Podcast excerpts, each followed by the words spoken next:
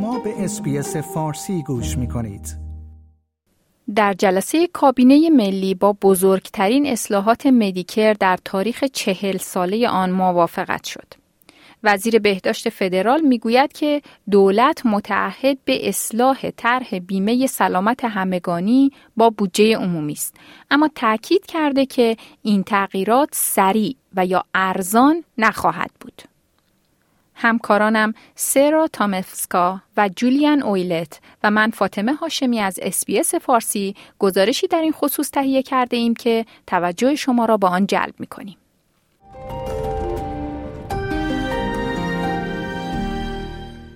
وقتی اولین وزرای کشور برای تشکیل کابینه ملی وارد کمبرا شدند، یک موضوع در ذهن همه بود. دانیل اندروز نخست وزیر ویکتوریا این موضوع را به وضوح بیان کرد و گفت که اصلاحات بهداشتی مداوم به ویژه اصلاح مدیکر اولویت شماره یک برای سال 2023 است.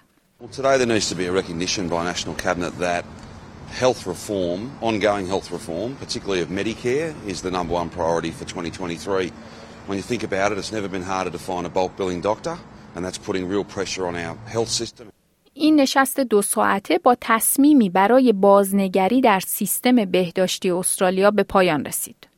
نخست وزیر انتونی البنیزی اولویت ها را به این شکل فهرست کرد.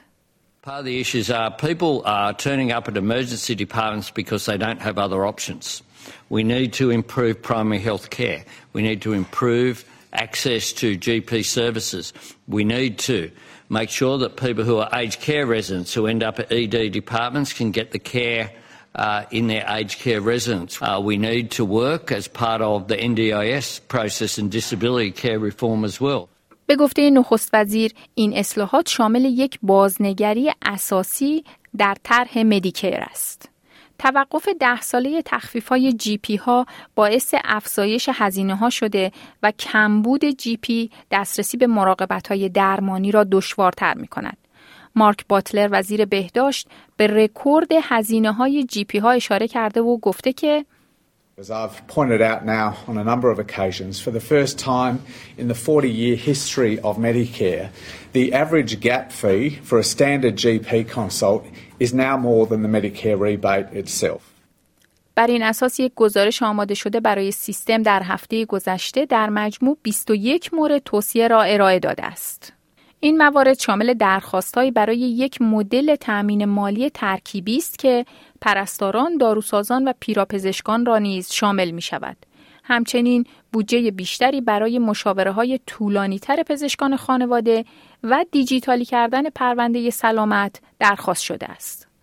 اما آقای باتلر هشدار می دهد که این روند ممکن است کند باشد و قرار نیست که در یک بودجه سالانه فدرال وضع شود. او می‌گوید I want to tell Australians honestly it's not going to be quick and it's not going to be easy and it's not going to be fixed in one budget. But this report sets a very clear challenge to government about how we start to turn things around in general practice and primary care more broadly. همچنین ستیو رابسون رئیس انجمن پزشکی استرالیا امیدوار است که بودجه سال 2023 تغییرات سریعتری را نشان دهد و استرالیایی ها انتظار دارند که تمرکز این بودجه بر امور بهداشت و درمان باشد. There is absolutely nothing in the report at the moment uh, that will provide anything immediate, and that is what we need.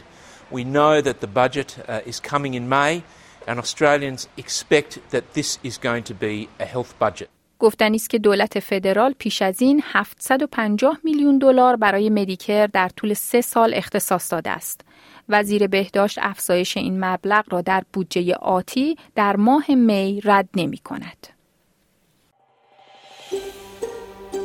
آیا می خواهید به مطالب بیشتری مانند این گزارش گوش کنید؟ به ما از طریق Apple Podcast، Google Podcast، Spotify یا هر جای دیگری که پادکست های خود را از آن می گیرید گوش کنید.